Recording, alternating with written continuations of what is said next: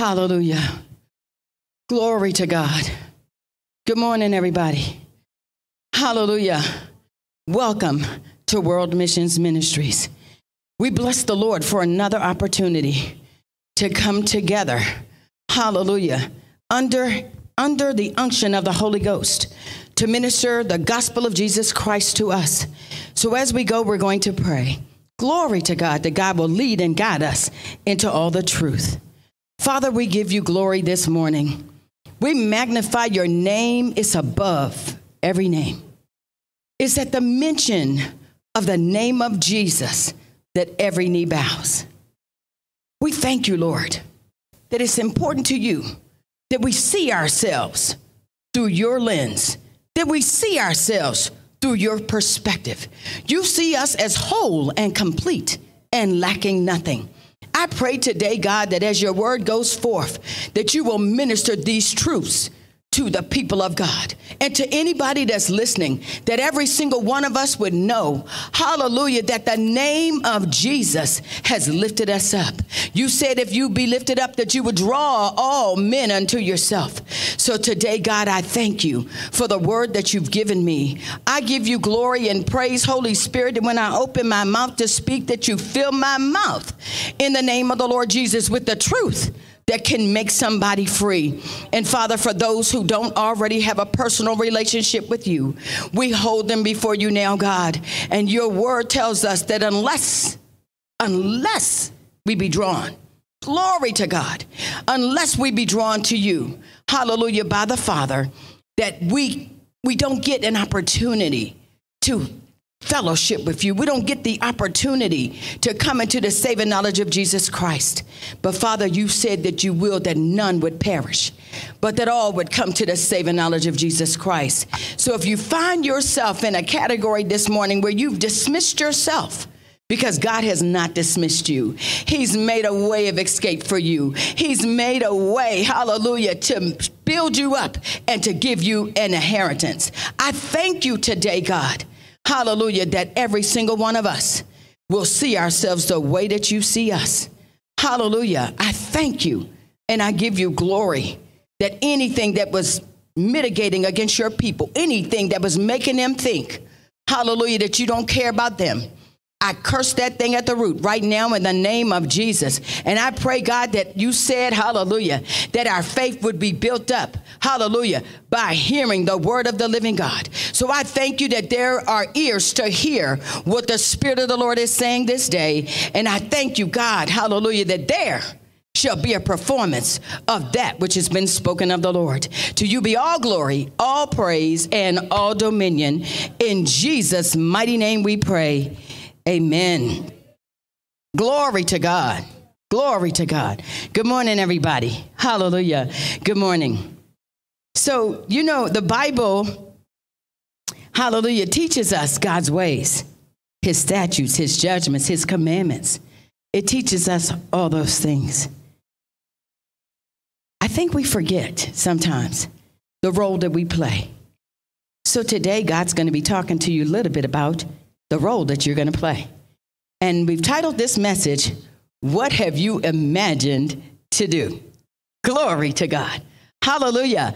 The Word of God tells us that iron sharpens iron. And if you're a member of World Missions Ministries, or even if you just frequent us infrequently, I want you to know that your heart is going to be lifted up, that you're going to walk away with something that you didn't know, or that God is going to expound it so that you see it from a different light. Because where we look to the Lord, He shows up to minister His truths to us. So today, it's a little funny, really. Um, we've been praying all week about the eyes of our understanding being enlightened. And I pray today that there's some nugget here that you'll be able to take away that will expound on something you thought you knew or correct you if you were wrong about what you thought. Glory to God. Hallelujah. So, uh, last week, Minister Janice prayed and ministered to us about the Good Shepherd, about us knowing who God is as our shepherd. Glory to God. So we'll be his sheep that know his voice. Hallelujah. And follow. Glory to God. The week before that, Minister Joe ministered to us about what we see. Hallelujah. He actually titled it, Whereas I Was Blind and Now I See. Today, we're going to use something that was actually designed to correct people. Hallelujah. To give you a mind about what God's expectancy is towards you. It's largely what you think. Hallelujah. Glory to God. Now, our text scripture we're going to use is out of Hebrews chapter 8, verse 10. Hallelujah. Before I go there, I want to give you a little testimony that lines up with what God is going to be ministering to us today. You know, there are times when we've made decisions that actually hurt us, even the believer. We've made decisions that hurt us. Could be because we didn't ask God, or could be because we did ask God and we didn't like what He said. All right, I'm just going to tell you the truth. So we were praying for this young man. Now, unknowingly, he was driving on a suspended license, but he didn't know it. So I, I, think it had to do with like your registration expired or something. It was something like that should have been no big deal. You get stopped by the police, that's a criminal act. Now you got to go to court. And so we prayed for the helper, the Holy Ghost, to show up as his counselor. We prayed that the Holy Ghost, yes, correct him. Hallelujah. But when he goes to court, let the judge favor him. Glory to God. So he goes to court. And the thing that I love is we were praying for him, but he's a believer. So you know what he did? He prayed for himself.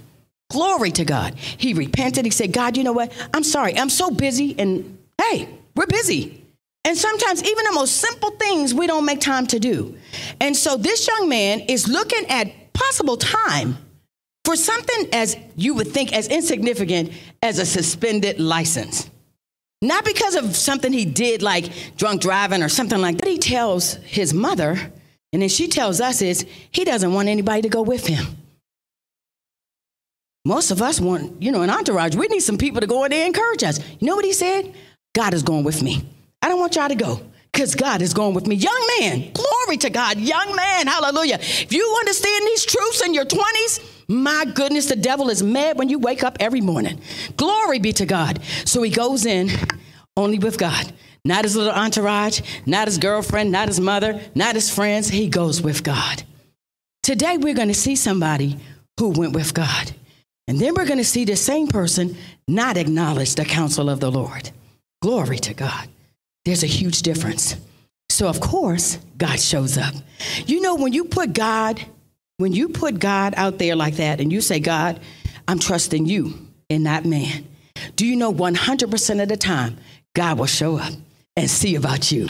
Glory to God. So, I know you know the end of this story. They threw it out. Glory to God. No charges, no fines, nothing. Glory to God. It is well. But he walked out of there absolutely confident of this very thing that he who began a good work in him is the same that's well able to complete the work until the day of Jesus Christ. Young man understood these truths. Glory to God. So don't tell me they're too young to understand. The devil is a liar. The sooner they understand these truths, the more they'll walk with God all the days of their lives. Glory to God. So I had to give you that testimony because largely what we're going to talk talk about today is what you expect from God. What have you imagined to do? What have you imagined God to do for you?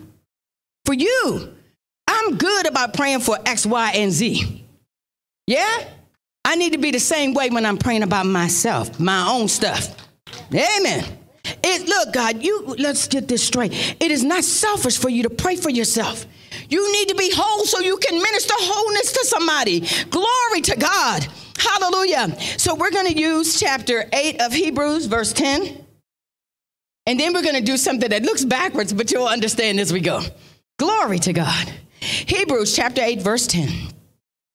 For this is the covenant that I will make with the house of Israel after those days, says the Lord.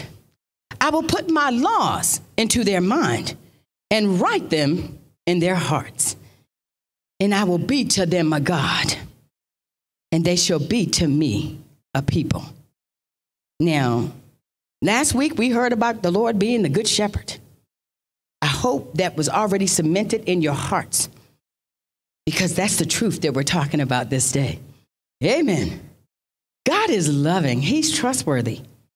If He said it, He'll do it. We know that in the body of Christ. We absolutely know that because God doesn't change. He's always the same. He's always the same. He's not like man who you can trust today with your secrets and tomorrow they're selling them to the tabloid. He's not like that. He's trustworthy. Glory to God. And we have to understand this truth to be able to see what God is seeing for us. Hallelujah. To be able to expect and imagine the right things. Glory to God. Hallelujah. Hallelujah. What you envision today and for the rest of your life largely dictates how the Word of God will manifest in your life. The Word works, it always works. But whether it's working for you is dependent on what you believe. It works, is 100% foolproof. In fact, somebody might say even idiot proof. Because if you believe God, it works. His timing might not be your timing. But if you continue to stand believing, like that persistent widow, huh, she didn't quit. And we can't quit either.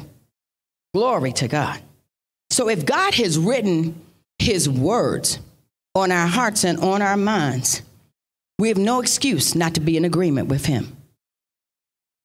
He wrote them on us. Glory to God. He wrote them on us. Hallelujah.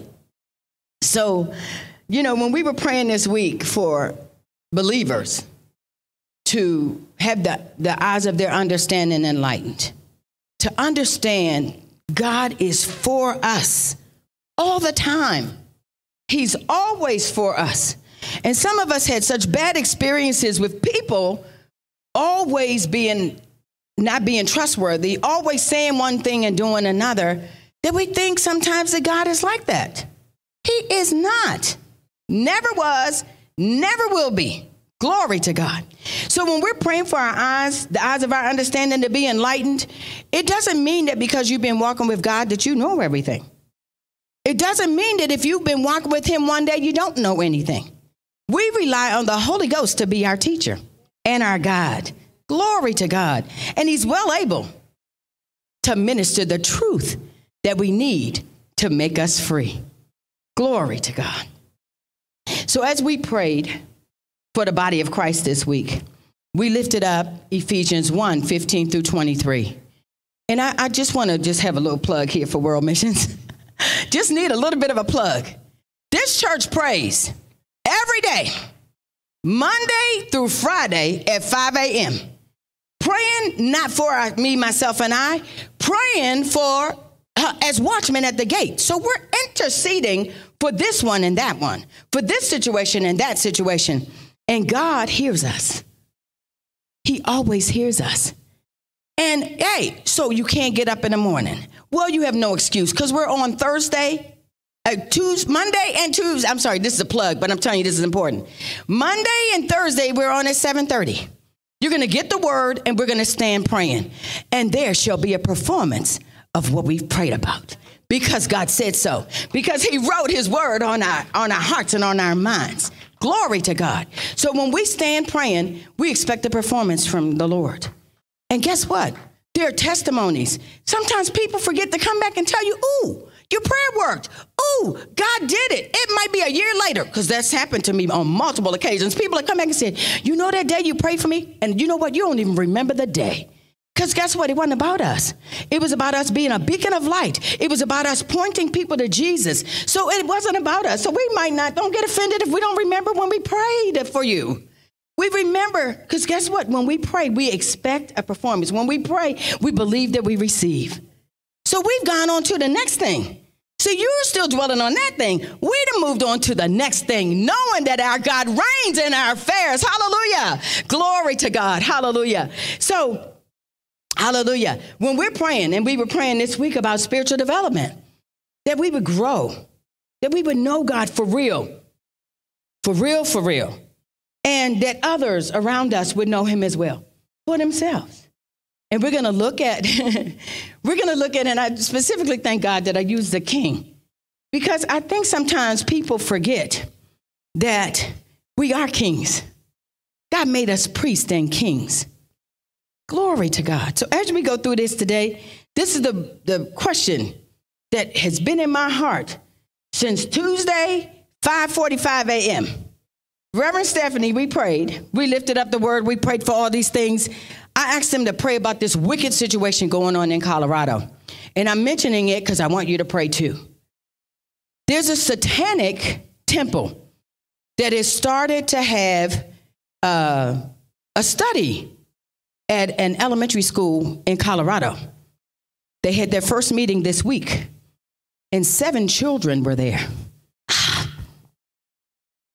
God help us. We're the parents, my God, that are supposed to train these children in the way that they should go.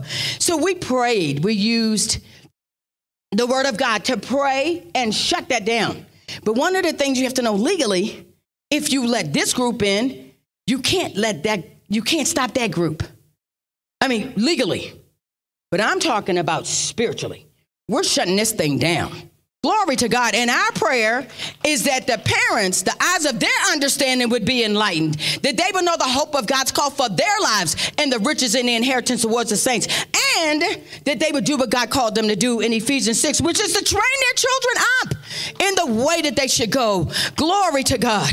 So we finished praying the prayer, and Reverend Stephanie said, You know, I hear uh, Genesis 11 6. It's about Babel. So we're going to go there. Uh, so you you messed me up because all week I kept hearing, "What have you imagined to do? what have you imagined to do?" So today I'm asking you the same question that God asked me: What have you imagined to do? Let's go to Genesis chapter 11. Hallelujah. Glory to God. Genesis chapter 11, but we're going to I want to make sure you're contextually here so we're going to start at verse 1. Genesis 11, verse 1. Hallelujah. All week this has been in my heart. What have you imagined to do? Glory to God. So, if you all who don't realize that iron does, in fact, sharpen iron, this is living proof. Glory to God. Stephanie messed me up. I said, What? Tower, Babel, what? Anyway, so here we go. Genesis chapter 11, verse 1. It says, And the whole earth was of one language and of one speech. And it came to pass as they journeyed from the east that they found a plain in the land of Shinar. It's actually pronounced Shinos, which is kind of interesting. Amen. And they dwelt there. And they said one to another, Brick, and burned them thoroughly. And they had brick for stone, and slime had they for mortar. And they said, Go. Go to, and let us build up a city and a tower whose top may reach unto heaven. And let us make us a name. Make them a name. Not make a God, not make God a name, make themselves a name. This is absolute pride. And you all know that pride cometh before the fall. So the fact that the, the, the tower tumbled is just living proof that the word is true. Amen. So it says, and I was going to read it in Amplified, but I'm here, so we will go here. And, and let us make us a name, and let us be scattered abroad upon the face of the whole earth. And the Lord came down. You know you're in trouble when God got to come down. I'm just telling you, because He's always up. So if He came down, nobody God has to tell you you are in trouble. Amen. But God came down. You know, He came down to Adam and Eve. God came down.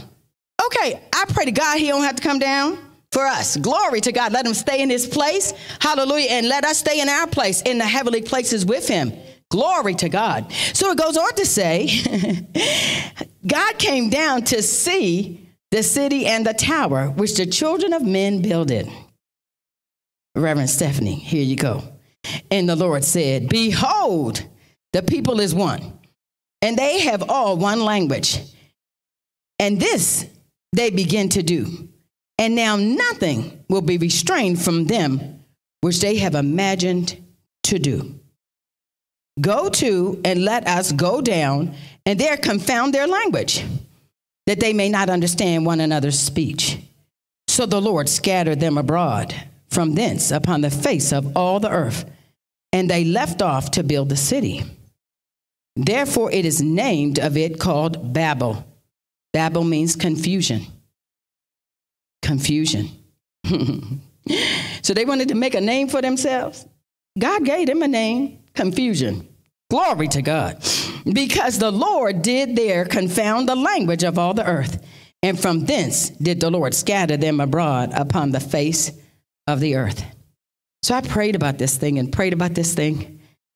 And I said, God said, if these people could do anything they imagined to do and they weren't walking with God, what about you who are walking with God? Glory to God. Hallelujah. So, what have you imagined to do with this mind? Because God said they could do anything because they were on one accord. They could do anything that they imagined to do. Glory to God. So, body of Christ, I don't want to hear that God, you know, this one's too big for God. It's like the I remember when the when the housing market was crashing and the and the car market, and they said that some banks, some businesses were too big to fail. Ah, the devil is such a liar. These people built a tower, right? And the tower was supposed to go into the heavens. Now I ask you, are you serious? Are you serious? These people were tripping. Tripping. Not only that, they also had no knowledge because when Noah, God promised Noah that he was never going to allow the, the water to overtake the earth again. These people think they're going to build a tower that's tall enough that the waters can't cover it. Ah, God takes the simple to confound the wise. Glory to God. They were operating in absolute pride. And so God said, "Oh yeah, you want to build a you want to you you you want to build a tower? You you basically want to disobey everything that I've told you to do? Okay. So let me tell you that. I have a remedy for that. It's called Babel. Glory to God. So God loosed confusion in their camps.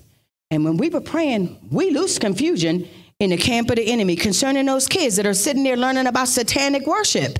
Ah, God, the devil is a liar. Ah, the truth is not in him. Hallelujah. So, parents, we have a responsibility to do it God's way. Glory to God, to train our children in the way that they should go. So, I have two of my nieces here with me today. It's so funny. I told them, uh, make sure those phones are not off, not on when we're when we're in church. You know, because I know they're not going to be watching uh, YouTube or or this message on Facebook because you know they're in church. Even though I do, Amen. But the fact is, I do. But I'm following the message, Amen. But here's the thing: it's our responsibility as parents. These kids don't know unless we tell them, and it's not the school's job to train our kids. That's our job. That's our Jerusalem our kids, our home, that's our place. And there be no Babel in our homes. Glory to God. Hallelujah. Hallelujah. Hallelujah. So, as we were praying this week about growing spiritually, I was as I was praying, I, I kept remembering, hallelujah, the things that help you grow spiritually. Glory to God. The first thing is fellowshipping with God. Now, obviously, in prayer, it's such a beautiful way to communicate with God. But prayer is also at the end, waiting to see if God has anything he wants to say. We're in such a hurry sometimes to give God, hey, let's give it all to God. Let's cast all our cares upon him. And in fact, we should do that. And we should also wait on the counsel of the Lord. At the end of the day, that's what stands sure. Glory to God. So, anyway, we learned in Jude chapter, verse 20, you all know it's one chapter, but in Jude verse 20, we're reminded that our faith is built up when we pray much in the Holy Ghost. For those of you who don't, who thinks that when we're praying in the Spirit and you don't understand, you're not supposed to. That prayer is between us and our Heavenly Father. Glory to God. And so if you don't know, um, if you don't have the ability to pray in tongues, you haven't been baptized with the Holy Spirit and with, the, with that evidence, because you might have been baptized, but you don't have the evidence of speaking in tongues. All you have to do is ask God. It's so simple. What have you imagined to do? So if you imagine that, oh, I'd love to pray in tongues, I just, how do I do that? I've just given you the answer. You're going to imagine to do it, and you're going to talk to your Father about it. Glory to God. Very simple. God really wants us to understand the simplicity of this thing. He's already done it. He wrote his word on our hearts and on our minds. He's already done it.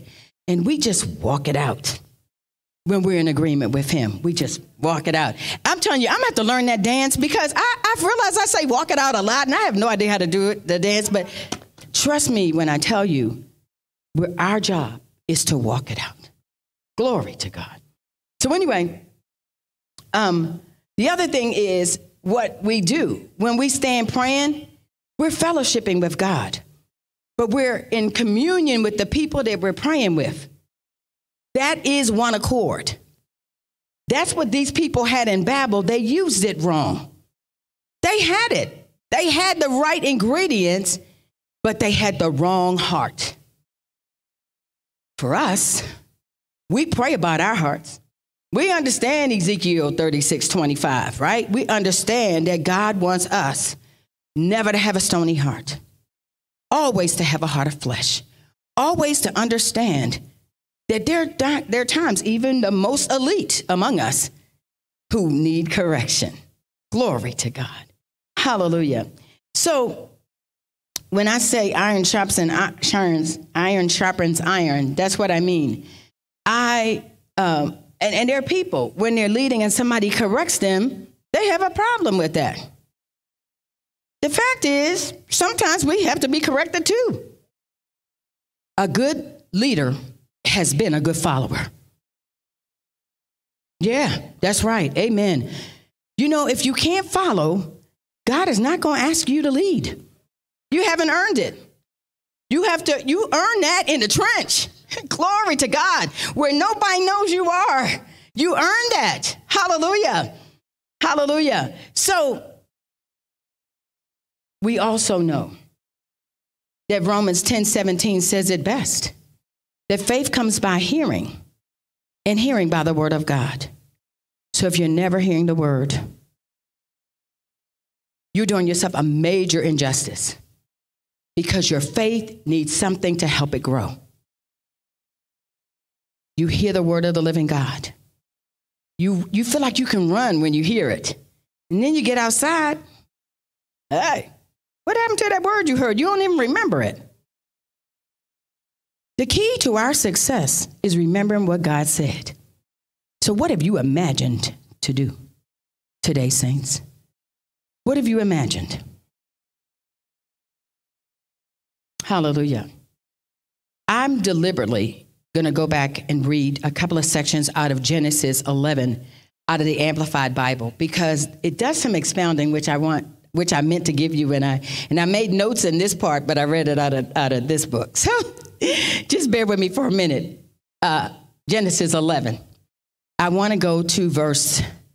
I'll start at the beginning because just to say this thing that I already told you um, that they spoke one language. So that they basically, the Amplified says they had the same vocabulary. You know, and they journeyed eastward. They found a plain in the land of Shinos. It's in the southern region of Mesopotamia, which is current day Iraq. And they settled there. And they said one to another, So, what are you saying to each other? Because that's what dawned on me is what are we saying to each other? Here, they were saying that they need to get together to build these bricks, right? And they say, so they use the bricks for stone for their material, and they use asphalt and mortar and all that. But in verse 4, they said, Come, let us build a city for ourselves, a tower whose top will reach into the heavens, and let us make a famous name for ourselves. Not for God, not because we're trying to point somebody to God, not because we're trying to be a beacon of light before God, but for this is for self gratification purely. So that we will not be scattered into separate groups and be dispersed over the surface of the entire earth as the Lord instructed. They're just absolutely being rebellious. They had a rebellious heart, hard hearted, right? And so it says, it already told you the Lord came down. In verse 6, it says, And the Lord said, Behold, they are one unified people. That's God's heart for us, is that the body of Christ would be a unified body, that we would be one man, that we would operate in one truth, that He is Lord that He is Lord and that Jesus is the only way. That's the unified front that God wants us to have. These people, they were unified for the wrong thing. And so, I, hey, when I was in the world, I was unified for the wrong thing too. Maybe y'all weren't. Mm. I just want to say that when you know better, when you know the truth, it'll make you free.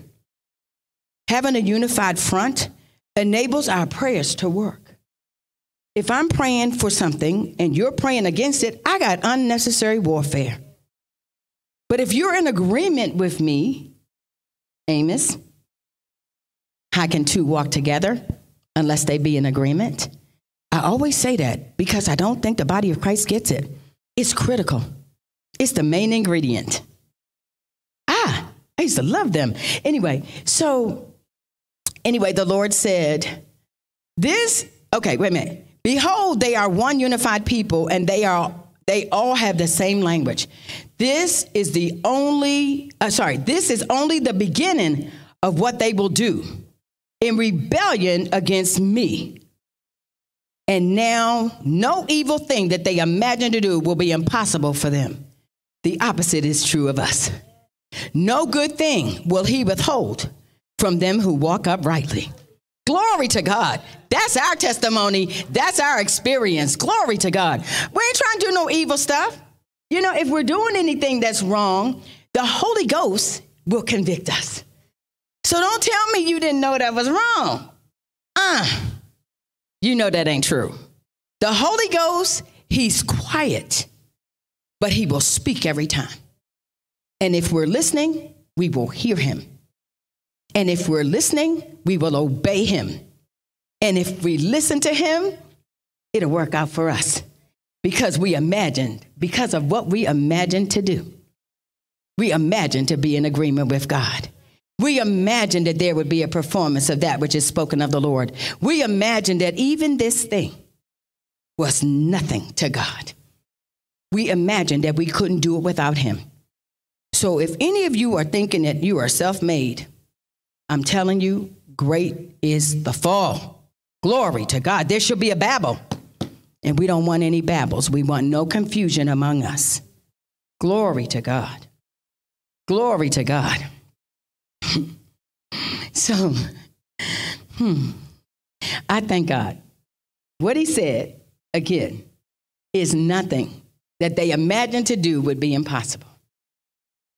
God told me to tell you this that thing that looks impossible in your life, that thing that looks so insurmountable in your life, is what you're going to speak to this day. What you imagine to do, you will do. Because you simply, one, you realize you can't do it without God. Hey, it's impossible. Oh, God. But we live in a realm of possibility.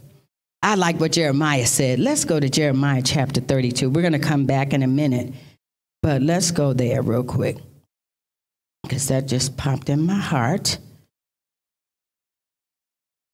Yeah, Jeremiah. I actually, I actually declared this a lot and didn't even know this is where it was. I'm telling you, this is a mistake I made, and I, I say this, I declare this so you won't make a similar mistake. It was just important to me to know the word. I didn't really care where it was. I believed if God said it, it's in there, praise the Lord. But at the end of the day, there's going to be countless times where you need to find it Oh, thank God for Google. Hallelujah. Thank God. Amen. But the fact is, if we're in the street and I don't have a Bible, I can tell you what the word says. But if you say, well, Pastor, where is that? Well, you ain't gonna say, Pastor, you're gonna say, Sandra, where is that? I'm like, I don't know. well, that's not cool. And Pastor would be appalled, right? he would be absolutely appalled that you don't know where that's at. Well, here's the thing I have been declaring this scripture for years. Jeremiah 32 17. Let's declare it now. Ah, Lord God, this is for that insurmountable thing that you got in your heart that you think. And part of it is because it's been a long time for some of you. Part of it is because the doctors have declared something over you that sounds like a death sentence. It seems insurmountable. It seems too big for you because it is. But, hey, I tell my son there's a God factor. Don't ever forget the God factor. In fact, it should be the first thing you consider is the thing you consider in the middle, in the middle of it, and the thing that you'll see manifest in the end. Glory to God. Ah, Lord God, thou art God. Hallelujah. Behold, mm, thou hast made the heaven and the earth by thy great power and thy stretched out arm, and there is nothing too hard for thee. What have you imagined to do? It's not too hard for God. Glory to God. It's not too hard. Glory to God. I don't know what is going on with my with my notes because I am nowhere near what I'm supposed to be doing. Anyway. Amen. Here's the thing that's amazing about this thing. These people, they had all the right ingredients except their motivations were wrong. So don't think your motives don't have a big part to play in your expectancy of what God will do in your life. If you don't expect anything, guess what you're going to get? There was a song somebody wrote, Nothing from nothing leaves nothing. You got to have something. Yeah? What you got to have is faith that your Father will watch over you and protect you and keep you in all of your ways. What you have to do is have an expectancy that the word always works. Why? Because God can't lie. Pure and simple. It always works because He cannot lie. Right? So, what have you imagined to do? Glory to God, especially in that hard place. Hallelujah. it's so funny to me. I said, God, this is bad. You want me to preach about bad stuff? you know, God has a sense of humor. And I love laughing with God. Some of y'all need to laugh with God a little bit. You're too serious. I don't mean, I don't mean walking away from the truth. Absolutely the truth. But you got to loosen up. Some of the blood pressure will go down just if you loosen up a little bit. Loosen up. Glory to God. Still follow God. Still keep his commandments. Still allow that word that he's imparted in your heart and in your mind to work. But loosen up. God ain't full of stress. He don't even know what that is. And he doesn't want you to know either. It's his desire that you live in peace. Peace that the world didn't give you peace that the world can't take away from you. Glory to God. Glory to God. Yes, we're saying so. Amen. So I want you to remember what Jeremiah did. I mean, it was the way he said, Ah, Lord God. So it's like, I don't care what this thing is. I don't care how big it looks. I don't care how long it's been here. Ah, Lord God, behold, thou art God. Hallelujah. Behold, Hallelujah. Hallelujah. Hallelujah. So when God said these people would do whatever they imagined to do, he was talking about evil and darkness and wickedness. And for us, it's the exact opposite. Glory to God.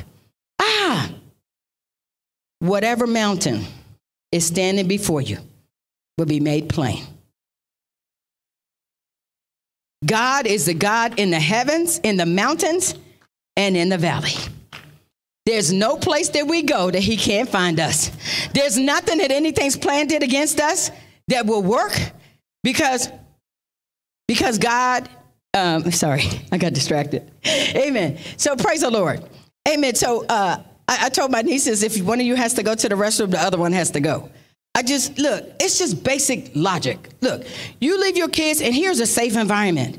But I want them to know that when they go somewhere, you go to a strange environment, go, little girls don't go to the bathroom by themselves. Somebody take them. What is wrong with y'all? Oh my God.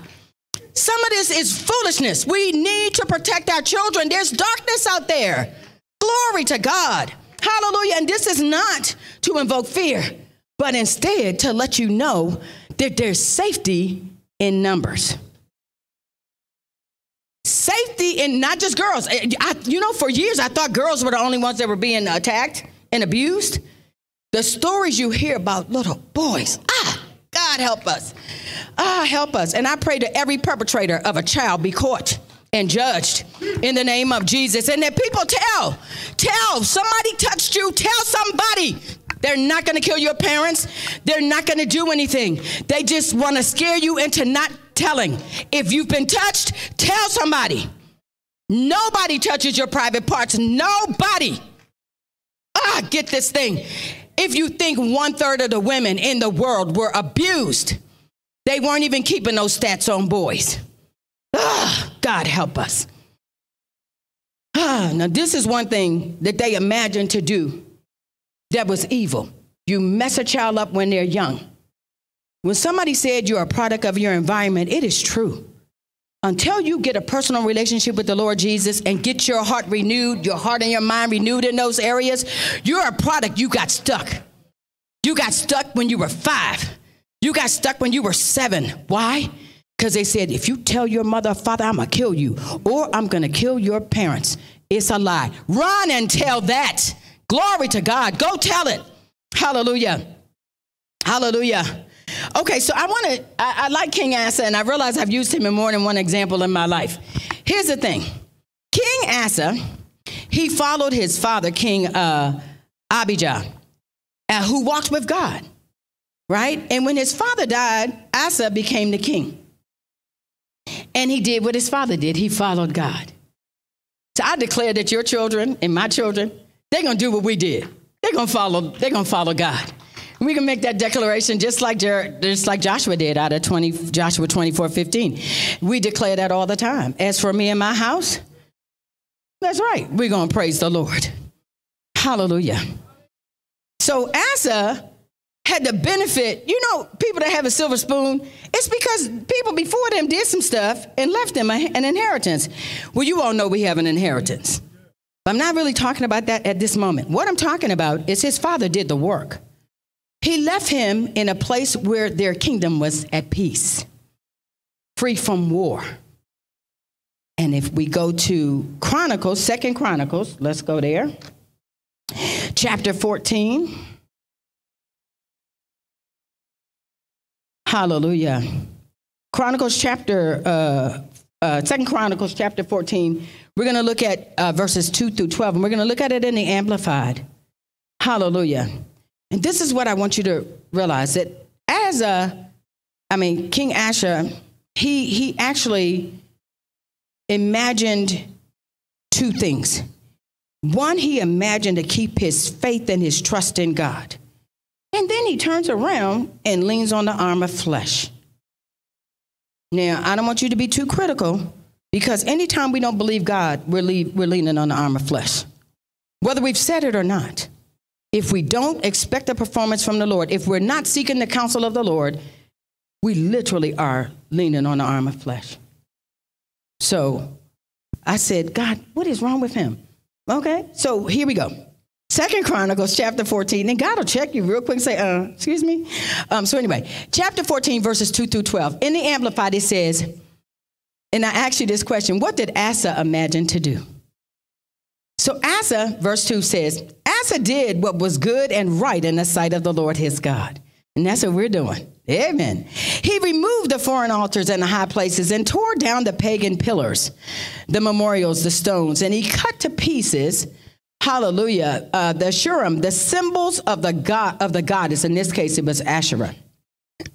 Excuse me. And he commanded Judah to seek the Lord God of their fathers, to inquire of and for him and seek him as a, as a vital necessity.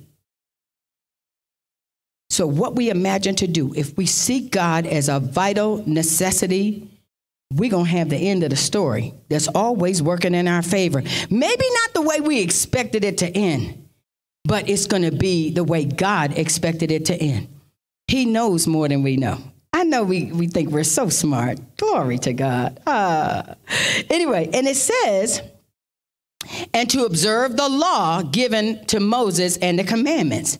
And Asa also removed the idolatrous high places and the incense altars from the cities of Judah. The kingdom was at rest and undisturbed under his reign. I declare that your life be at rest and undisturbed. In the name of the Lord Jesus. He built fortified cities in Judah since the land was at rest and there was no one at war with them in those days. Why? Because of the Lord, the God factor. Hallelujah. Had given him rest. So he said to Judah, Let us build these cities and, around, uh, and surround them with walls and towers and gates and bars to secure the doors. The land is still ours because, why? Why is the land still ours? They got it out of an inheritance that his father had established, Abijah. But look what he says. Uh, the land is still ours because we sought the Lord our God. Hmm. Longing for him in our hearts. And he's given us peace on every side. So they built and they prospered. The key here is they sought the Lord. So God's not demanding that we come to him. Mm-mm. He invites us to have a loving relationship with him. We get to invite him to be our shepherd. We get to invite him to be our helper. We get to invite him. And when we invite him, he shows up. I'm telling you, he shows up. Glory to God. Hallelujah. So when we looked at Hebrews chapter 8 and we were looking at verse 10, God wrote his word on our hearts and on our minds. Don't ever forget it's both places. Doesn't work in one place because one will cancel out the other. You got the word in your heart, you're declaring this word, ah, God, thou art God. And you're and that's what you're saying out of your mouth, and your heart is going boom, boom, boom, boom, boom, because you're not expecting anything. So Asa expected a performance from the Lord, and God showed up. Let's go back to Hebrews real quick. This time we're actually going to pick it up from verse 9. Because what I want to do is remind you of what we imagine to do has got to be based on the truth of the living God. Now, look what it says when we go back to verse 9. It says, Not according to the covenant that I made with their fathers in the day when I took them by the hand to lead them out of the land of Egypt. God took them by the hand and led them out. And what did they do? They ran right back to Egypt. God is leading us by his eye. Glory to God. Showing us where we should go and what we should be doing. But he led them by the hand out of the land of Egypt because they continued not in his commandments. And I regarded them not, says the Lord. So if we don't want to follow God, he's not going to force us. If we don't want to believe him, he can't make us. It's his will that we would do it, but he's never going to make us do it. And for us, when we're training our children up in the way that they should go, you better believe we're guiding them. We're leading them and guiding them, and sometimes taking their hand, come on here, right? But the thing is, we're consistent in what we're doing. God requires that of us, that we be consistent to apply those words that He's put in our hearts and those words that He's written in our minds. Glory to God. So in verse 10, um, for this is the covenant that I will make with the house of Israel after those days, says the Lord. I will put my laws into their minds and write them into their hearts. And I will be to them a God, and they will be my people. People, we belong to God. Glory to God. We belong to God. Hallelujah. Hallelujah. And this is his desire to show his power in us, through us, and all around us. Glory to God. How are people going to be jealous if ain't nothing happening in our lives? We ain't got no fruit. Why in the world would somebody want to be like you? We want people We want to point people to Jesus. And I think about the people that, you know, were in my immediate sphere of influence. I remember my sister was going to church Monday through Sunday. I said, Look, it don't take all that. I don't know what is wrong with you. These kids need to go home and go to bed. They need to go to school, blah, blah, blah. Here's the thing her heart was right. She just had a, a wrong doctrine. Glory to God. But her heart was right. She wanted more of God, and she got it. But I watched God take her from being a fall over drunk to somebody that's standing up ministering the gospel of Jesus Christ everywhere she goes. Glory to God. And she has a following. Why? We remember. We remember before Christ and after Christ. Hallelujah. All of us have a before Christ story. Amen. Some of y'all forgot, but you shouldn't forget. How are people going to think that God can fix them when nothing's ever been broken in your life? Oh my God. Ah, we have to be real. God came to seek and to save that which is lost. We were lost and we needed a savior. Glory to God. Now, King Asa had the benefit, like I said, of this legacy of peace. You're a whole nation and nobody's going to war with you. They know better. They've heard, oh, they, their God is God. He shows up and, and, and you better not go against them. They have a God who rules in their affairs. The people will speak the word about you. You ain't got to, and remember, God told us we're not supposed to be boasting about ourselves. Other people will say, you know what, just ask her, she'll pray for you. You won't even know anything is going on. People walking up to you say, um, and they don't say, Can you pray for me? They just start telling you the problem. Now, the expectation from God is that in the spirit, we would realize, Hey, God, what do you want me to do here? What do you want me to do? And the Holy Ghost will guide you. Hallelujah. Because He's written the word on your heart and on your mind. God can just piggyback on what's inside of you because you spent that quality time studying with Him, because you spent that time praying with Him, not just co- corporately, but also in your closet. Amen. And when the time presents itself, God will let you know what to do because your eyes are on Him. Even in that situation that you don't know anything about. Somebody told me that when I pray for people, I don't ask enough questions. I said, What? Okay, so here's the thing. So I'm supposed to get, I'm supposed to be a gossip tab now. So they can somebody that's expecting a performance from him. That young man I talked to you about at the beginning, he looked to the Lord. He knew that what they were saying was documented, was effectively a planned judgment. And God said no. Glory to God. God said no. So when they relied on the Lord, hallelujah, He placed them in your hands. So those Ethiopians, in this case, who came against Asa, like I said, naturally should have been big enough to just completely annihilate them. And yet God, glory to God, came to see about them. Hallelujah. And then so Asa got really mad. Why? You somebody correcting the king? Are you kidding me? Here's the thing. There are lots of people that are in leadership. You better not tell them they're wrong. From that point on, there, you're a mark. Except, guess what? You are not a mark when you have trusted in the Lord to be your Lord in this situation and that. I remember I worked for this lady, and she was very difficult to me, and she was in charge. Mm-hmm. She was nasty to me. And I wanted to retaliate and be nasty back. I, I'm a believer. Glory to God. And I would hear God say, I pray for myself. Oh, God, deliver me. Oh, blah, blah, blah. And he said, You haven't prayed for her yet?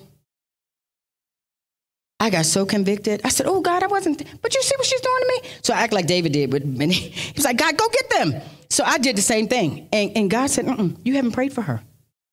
So I prayed for her, right? Hmm. I had to pray for her because God convicted me. It's like, You praying for yourself? The Lord. But what did he do? he relied only on the physicians. Now, I know you all know we just got through talking about Asa. Not only did he believe God, but everybody around him, he commanded them to believe God too. This is the same king. Something didn't happen the way you thought it should happen. It didn't happen when you expected it to happen. You're ashamed. But more than being ashamed, you're mad. You're mad to God. It looks like God didn't show up for you. God told me to ask you, what have you imagined to do? What have you imagined Him to do for you, in you, and around you?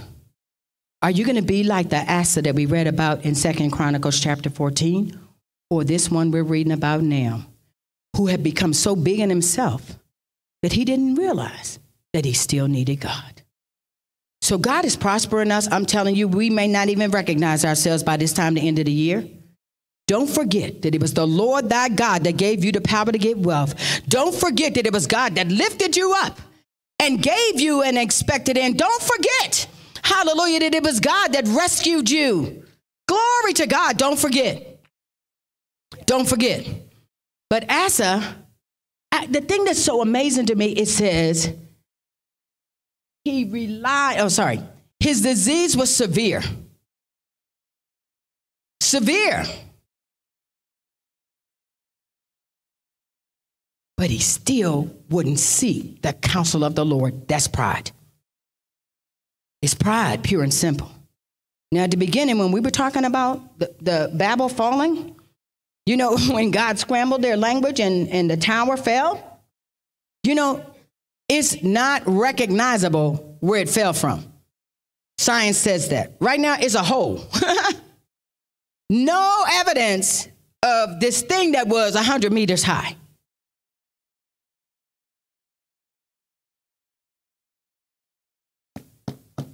Just because God said, mm, oh, yeah, you want your tower to go into the heavens?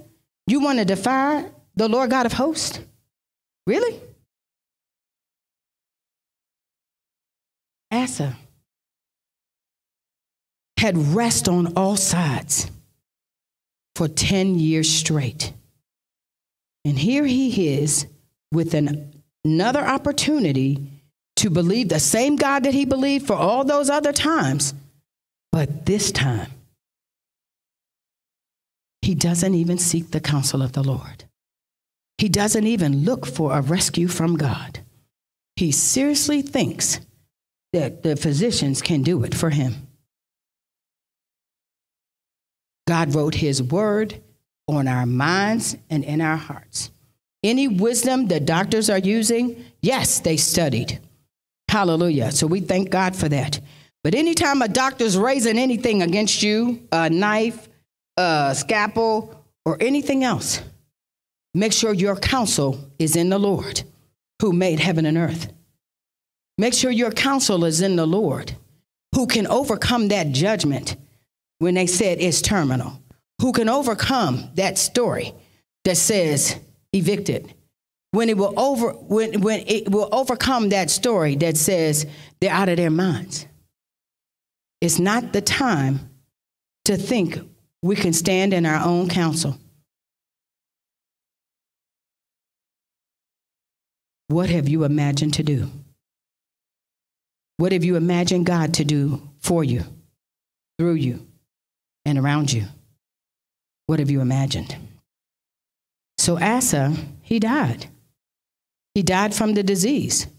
The sad part is he didn't change his heart. His heart was still looking horizontally. This is a time and he should have been looking virtually. I mean, he should have been looking, what do you call it? Thank you. I always, why can't I get that straight? But anyway, here's the thing he should have been looking up. He should have been calling upon the name of the Lord Jesus Christ. He should have been praying one of those incredible prayers like Jeremiah prayed. He should have been reminded God did it before. He came to see about me before. He's going to come and see about me again. He came to see about me when it was insurmountable. He came to see about me when I needed a rescue. He came to see about me when it looked like nothing, hallelujah, could nothing could happen to cause me to be on top. He came to see about me because I trusted in him, because I looked to him as the author and the finisher of my faith, because I know that the name of Jesus is above all those names. Hallelujah. It's above the names. Hallelujah. It's above the names and for people that have confusion in their minds. Hallelujah. God caused confusion in this camp in Babel. He caused the confusion. So if you have confusion in your mind, God has a remedy for that. He told us to renew our minds. That means we find the word that Hebrews chapter 8 told us that he had buried the word in our minds and in our hearts. That means we got some work to do. Hallelujah. If we want the word in our hearts, where do you think it's going to come from? Where's the word going to come from? From our studying to show ourselves approved unto God. Workmen who need not to be ashamed to rightly divide the word of truth. And for people that have issues in their minds, it's a lot of shame around that. You know, people can't understand what is wrong with you. You used to be like this and now you're not. We pray for this woman. Her daughter is schizophrenic. I mean, has multiple, really multiple personalities. And so we pray for her. But you know what I love about her, the mother? Her daughter is struggling, for real. And we pray for her. We pray for her regularly. And I notice that every time we get on the line, we're still praying for her. I told her, it's time for us to thank, start thanking God that your daughter's delivered from schizophrenia or whatever the name is. The name of Jesus is above it. So we don't need to petition another night, another night. We don't need to petition another time. We need to start looking unto the hills, expecting God to do exactly what he says he's going to do, and that's give us a rescue. Your daughter needs a rescue. Glory to God. Hallelujah. Glory to God. Hallelujah. So I always ask God, like, God, how do we apply this thing? Amen. So part of it, I, I, I, he's actually already gone through, and that was um, to the insurmountable thing. Asa imagined, hallelujah, imagined to seek the counsel of the Lord in Second Chronicles chapter 14. In Second Chronicles chapter 16, he leaned on the arm of flesh. What have you imagined to do? So, to the insurmountable thing, and I've spoken to that one quite a bit already, but in fact, I wrote it, and, and, and it's really um, Jeremiah 37 12, uh, uh, 32 17 that I lifted up for that one, the one, Ah, Lord God, thou art God. It's a scripture that I'm telling you, I, you know, like I said, I didn't know where it was, I knew what it was. Amen. Now I know where and what. Praise the Lord. Hallelujah. It's like a double portion. Amen. So here's the thing. When I looked at the thing that looked insurmountable, I thought about King Hezekiah. Now, God done sent his prophet to tell you, you're going to die, your days are numbered. And Hezekiah said, Oh, yeah? He turns his face to the wall he calls upon the name of the Lord Jesus Christ. He believed that the name of Jesus was above that that in that uh really if you think about it it was above the word that God himself had told somebody to tell him. God told the prophet to tell him. and what does he do? He turns to the same God that sent that message and said, Wait a minute, God. And he pleaded his case before God. And what does God do? God added 15 years to his life. Glory to God. So if it looks insurmountable, great case. You can go to Isaiah 38 for that. Amen. Okay, so then the next one I thought about that I wrote about was wrong thinking. God wants us to paint the canvas, right? Habakkuk 2. Write the vision and make it plain among tablets so that he that reads it might run with it. We had a senior management meeting the other day downtown, and we're working on a strategic plan for the next five years, right? So they said, Well, we need to figure out what to do. And I said, Write the vision and make it plain upon tablets. But you know what I said? I said, Biblically, there's a biblical principle for this. God already has a plan. Now I know it's a time and a season for everything, but they know I'm going to say stuff, right? So I said, You know, if we looked at this from a biblical perspective, we would do what God told us to do write the vision and make it plain upon tablets. So if we're making a strategic strategic plan, don't expect people to know what to do if you didn't write it. Don't expect people to know what to do if it hasn't been communicated. It's kind of like I'm doing evaluations on my staff now. And there's one area that I should have spoken to already and I didn't.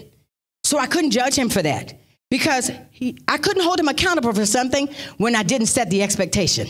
So here's the thing. What does God do? Gives us the ability to set the expectation.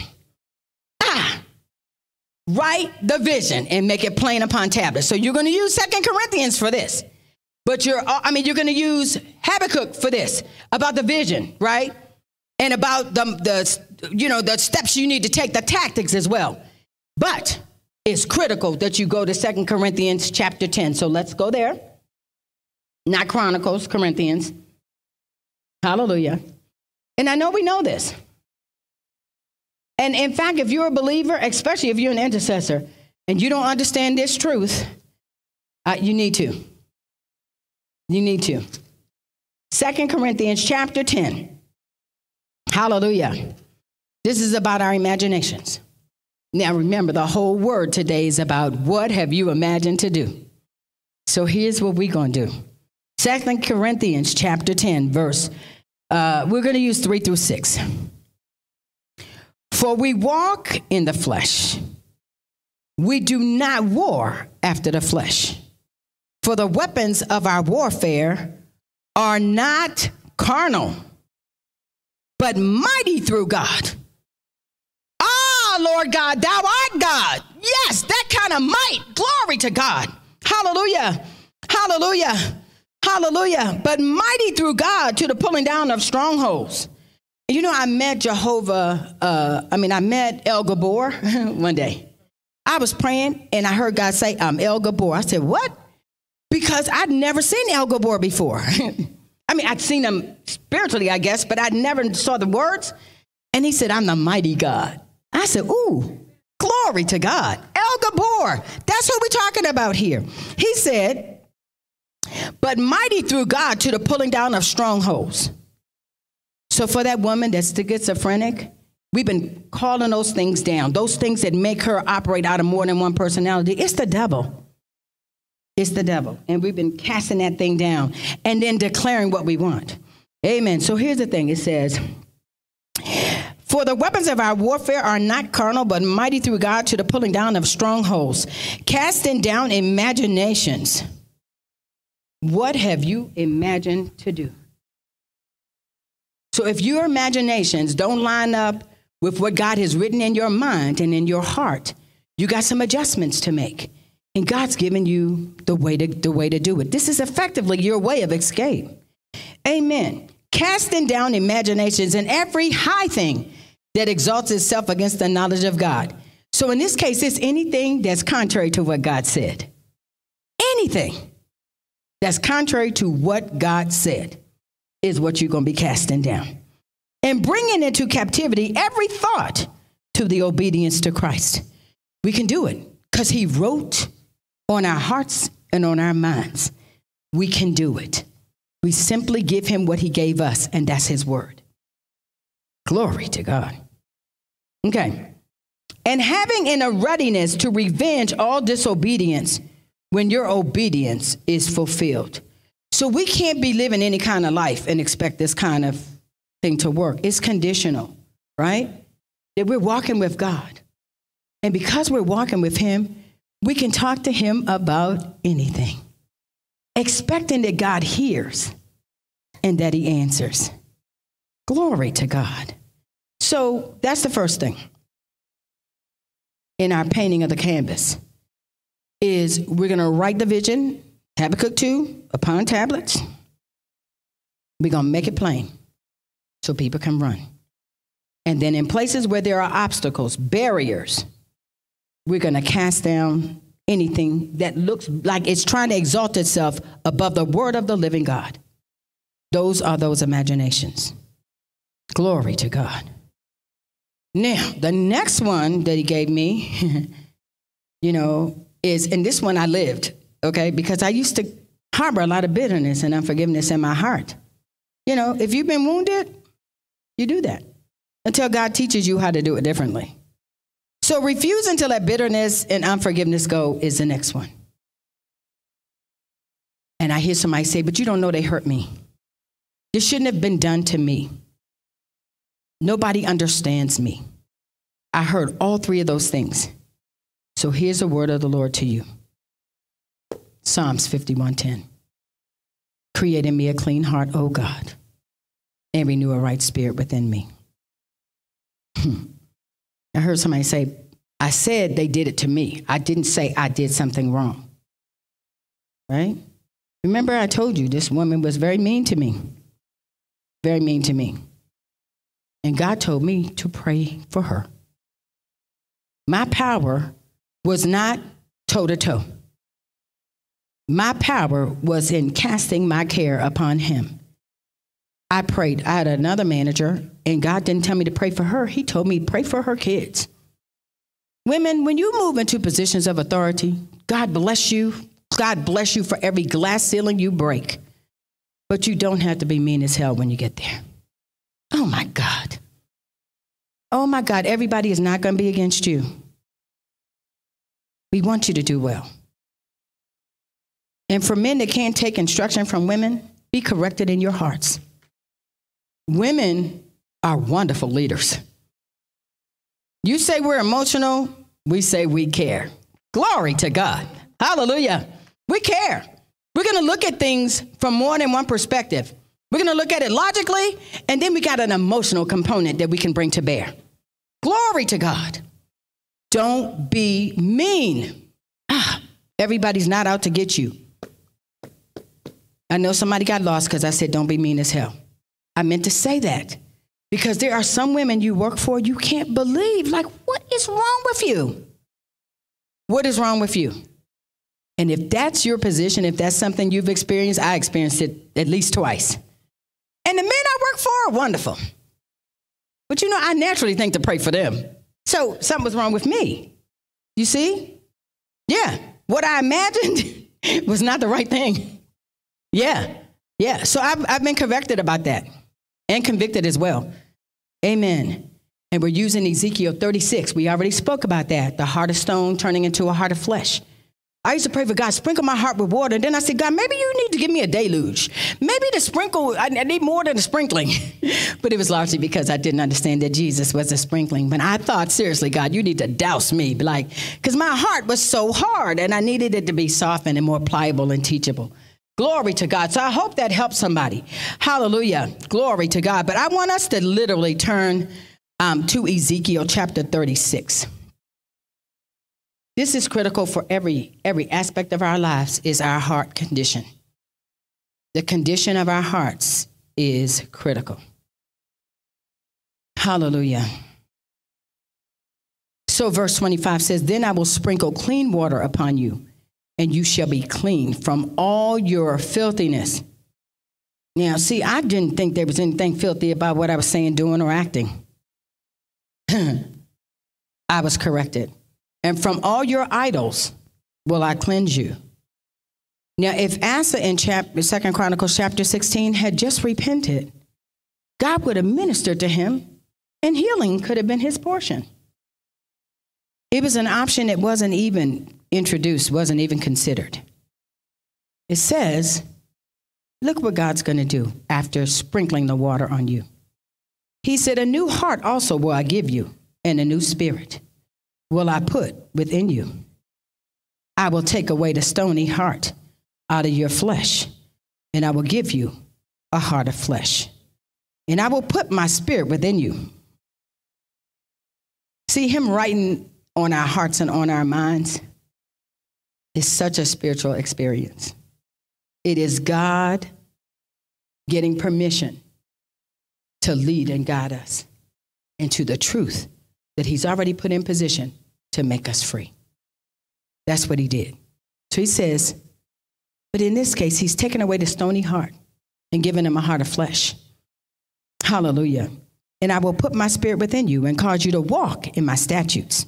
That's what we got through talking about. And you shall keep my judgments and do them. And you shall dwell in the land that I gave to your fathers. And you shall be my people, and I will be your God. God is reminding us today of who He is and His position to us is dependent on what we have imagined to do. So today I pray that you have imagined that God is for you, that you have imagined that there's nothing that shall be impossible with you, that you have imagined that you've overcome this and that, that you have imagined no matter how bad things got, that God has a rescue plan for you. The plan might come in a day, like it did in Zephaniah, or it might take years. And we were talking about that in my uh, fellowship we do with um, Come Up Higher Ministries every Saturday. So, women, if you need a women's fellowship, we got one for you. Amen. But here's the thing that I want I want to make sure that we get from this. Our perspective has to align with God's perspective for us. What we imagine to do is anything that's in accordance with the will of God for our lives. That's what we want to imagine. We want to imagine that God can set us free from anything, that He can make us the head and not the tail, above and not beneath, holy and without blame. That's His plan for us. Father, we honor you today. We magnify your name above every name. Father, I pray for a rescue plan for every child that's been abused all over the world, wherever you are. If you've been abused by anybody sexually, psychologically, emotionally, I pray for your release this day. In the name of the Lord Jesus, I pray also that you not harbor any bitterness or unforgiveness in your heart towards your perpetrator. Forgive them. Hold them before the Lord. Pray for them to be saved because in that salvation they'll be convicted of their wrongdoing. I pray also against them any further abuse by perpetrators to any child around the world in the name of Jesus. I pray also, God, for your daughters and for your sons to have the right imaginations concerning you, have the right imaginations concerning your word, that they will always seek you. Hallelujah, seek the counsel of the Lord, that they will always behold that there's nothing that's too difficult for you, that they will always know that your plan for them is to give them a future and an expected end. I pray, oh God, and thank you right now for release from any captivity. I bind any work of darkness that's been planned against any one of you in the name of Jesus. I lay the axe at the root of any seed that the enemy sowed against you. I declare the blood of Jesus is speaking. Your release is speaking. Your rescue is speaking. Hallelujah. Your release from captivity this day in the name of Jesus.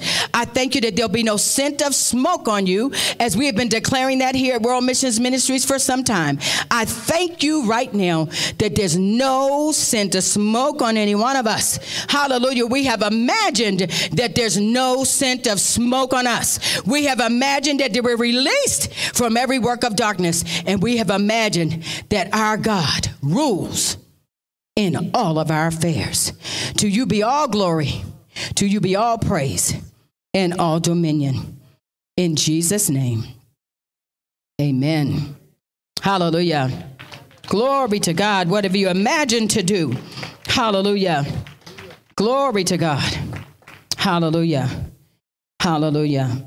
Now, at the beginning, we said if there's anybody here or online who doesn't have a personal relationship with the Lord Jesus, you simply can repeat these words after me God is seeking you out.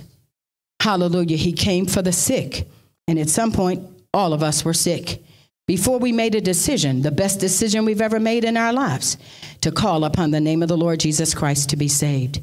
So if you just close your eyes wherever you are and just stretch your hands towards heaven and repeat these words after me Father, I'm a sinner. I realize today I cannot do this without you. I believe, God, that you came into the earth died and was resurrected just for me. You have rescued my life, and you were simply waiting for me to confess with my mouth and believe in my heart that you were raised from the dead. I thank you for rescuing my life today. I thank you that today I call you to be my personal Lord and Savior. And I thank you, God, that because my heart and my mouth are in agreement, today you are Lord. So I pray for you especially. I thank you right now for these new converts, God. I thank you for the angels in heaven rejoicing, hallelujah, at the person who has called upon the name of the Lord Jesus Christ to be saved. And I pray right now, God, that anything they did in their past, that they'll understand that you have washed them clean, that whatever they did before has passed away. Behold, all things have become new. And I thank you, Lord God, if they were ashamed. Your word tells us in that same chapter we just declared declared Romans 10, chapter 8, I mean, uh, verses 8 through 11, 8 through 10. I'm going to add verse 11. And you people will never, ever be ashamed. To God be all the glory. In Jesus' name, amen. Hallelujah. So give yourself a round of applause because you've made the best decision you ever made in your life. Hallelujah. Jesus is Lord. So today you start making making sure that what you imagine to do aligns with the Word of God. Then you're brand new, so you might not know a whole lot. So just start choosing a, a, a passage out of Proverbs and one out of Psalms every day and start reading the Gospel of John and find out about the love of your Father. Glory to God. Now, if you've been blessed today, I want to encourage you one thing before I start talking about uh, giving back. There are ministers here, teachers far better than me, who have taught messages that are on YouTube, Facebook, and on uh, pods um, that you can get through the sound stuff. I can't think of it. Spotify, thank you. Spotify and those types. You can listen to the pods in your car. Glory to God. But there are messages on there. I was listening to Reverend Janice the other day about change your conversation. I just stumbled upon it and I just thought, oh, yeah, I want to be reminded of what she ministered to us there. I'm telling you, it's a word in season. Glory to God. So go check them out. Hallelujah. Now, if we've been a blessing to you, we give you the opportunity to give back to us in your carnal things. That's your money. Glory to God. Hallelujah. We use your work for the your your tithes, your offerings for the work of the ministry. And if you'd like to be a part of that, because you know the word is clear about this, that if you're being sown to, you're supposed to give back. Hallelujah, of your carnal things, because it takes money to run a ministry. And I thank God that you'll that God will dawn it on your heart. So this is no compulsion because God wants a cheerful giver. So if you don't want to give cheerfully, we don't even want your money. Amen. Out of Zelle, here you go. This is what you do if you want to give through Zelle to World Missions Ministries. The number here is 571 234 2387. If you're on the web, you can go to our, our URL to our website and go to wmmchurch.org and click the donate button, and you can give through PayPal. And for those of you who would rather write a check, um, and, and by the way, we're here in person as well. So feel welcome to come any Sunday to join us here. But if you want to give um, by check, make the check payable either to World Missions Ministries or to WMM. And then you're going to address it to 6805 East Clinton Street in Clinton, Maryland. The zip code here is 20735. Go in peace to serve the Lord and let brotherly love continue. In Jesus' name, amen. Online church, this concludes our service. Have a blessed day.